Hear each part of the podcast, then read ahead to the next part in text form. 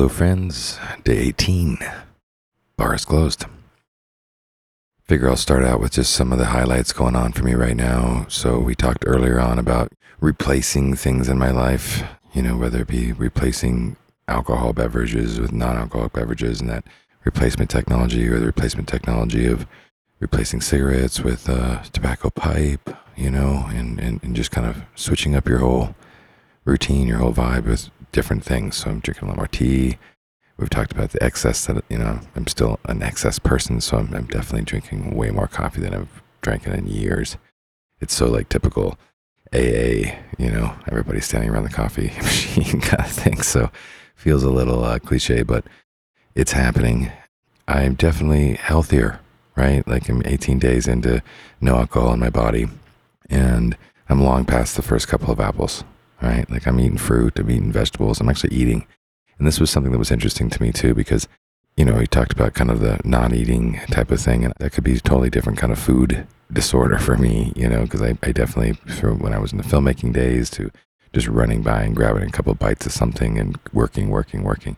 But I was down with my typical barfly crew at the wagon box and you know, some long lifer heavy drinkers down there. And, and by the way, some of them are rather confronted with my sobriety at the moment. So that's another topic for another time. But anyway, they were talking about like husbands or wives that had passed, you know, who were heavy drinkers all the way to the day they died and really kind of stopped eating and just kind of swapped out booze for food. So you can live on booze calories, essentially, is what I'm saying. And I think that albeit I wasn't to that extreme by any means, but you know, enough of it to know what it feels like and what it could be like if you were fully invested in that kind of thing. So eating, I haven't really, you know, I hadn't had an appetite. It's something I had to put my mind to.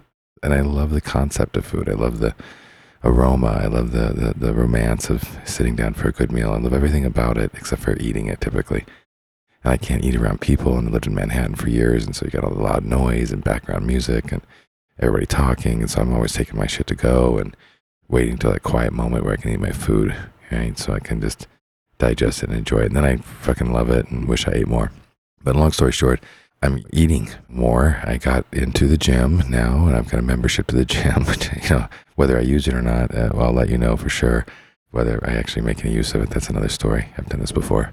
But I did take guitar lessons or sign up for guitar lessons. And that's something I will be showing up for and on schedule. And really cool music teacher who's been around for 20 something years or more. She's the one who supplies all the high schools and junior highs with their instruments. And she was a music teacher in her day. And it reminds me of my, my one of my favorite English literature teachers in college who was also a music teacher. And they're like cut from the same cloth. I swear they're like, they're like mirrors of each other, the same DNA, same gene pool. So I'm excited to get my chops busted for her and stick on my homework and, and do that. Definitely, you know, like, you know, skin and hydrated and no bags under the eyes. And, and in essence, I think also now I'm, albeit I have a romance with drinking, I'm kind of coveting this new level of sobriety at the moment.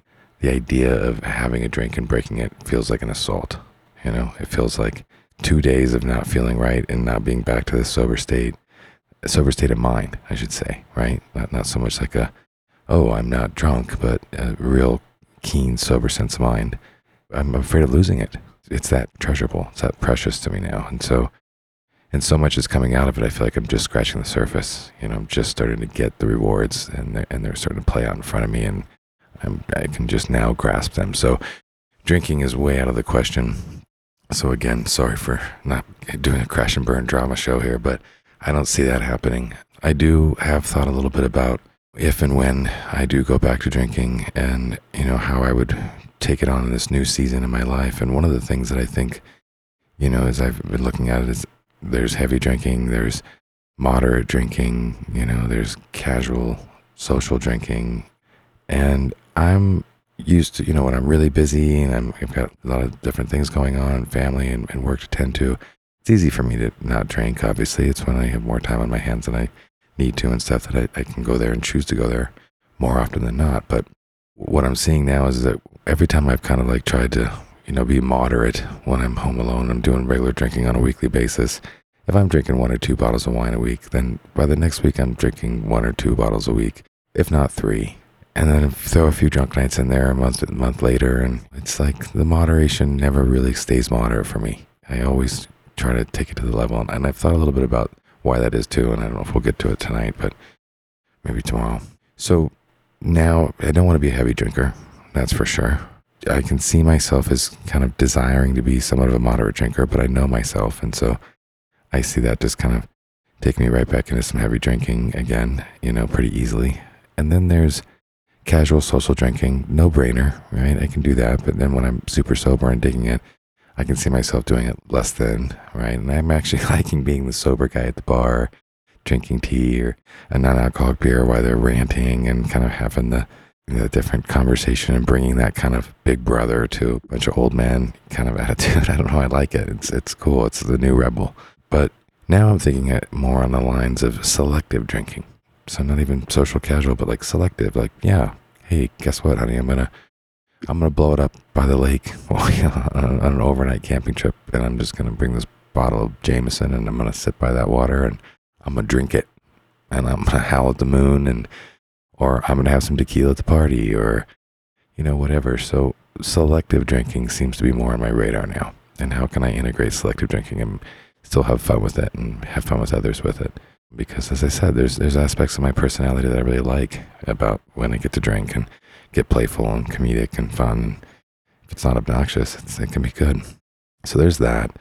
There's so much more I want to share with you. There's so another thing I think to kind of like dig in a little bit, maybe for the next time too, is the sense of duality that we constantly talk about with the mind. You know, mind versus the heart. The heart really is about unity, and the mind has got this duality. In the duality, one of the things that I've been finding fascinating is is that I thought, you know, when did I start really drinking heavy, even in like binge or purger? That's what I used to always say. I was a binge or purger. I'd not drink for a long time.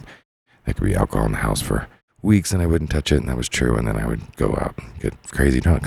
But anyway, so, you know, when did I first really start to experience that I like to get drunk mode?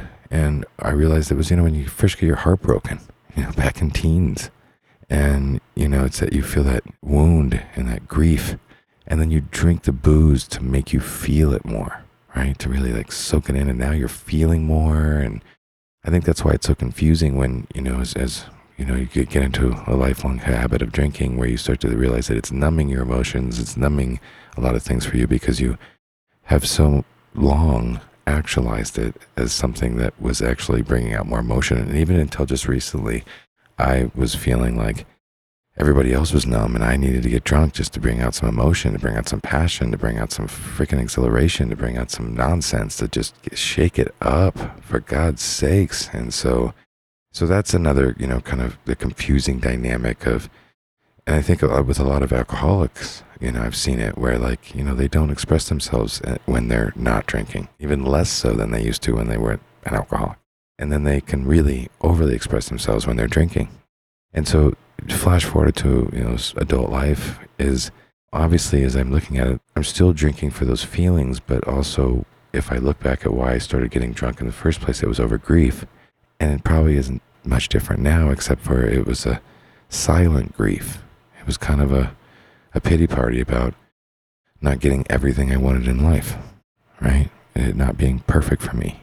And therefore, I had to silently suffer with this subconscious, subtle grief that I could just keep drinking away.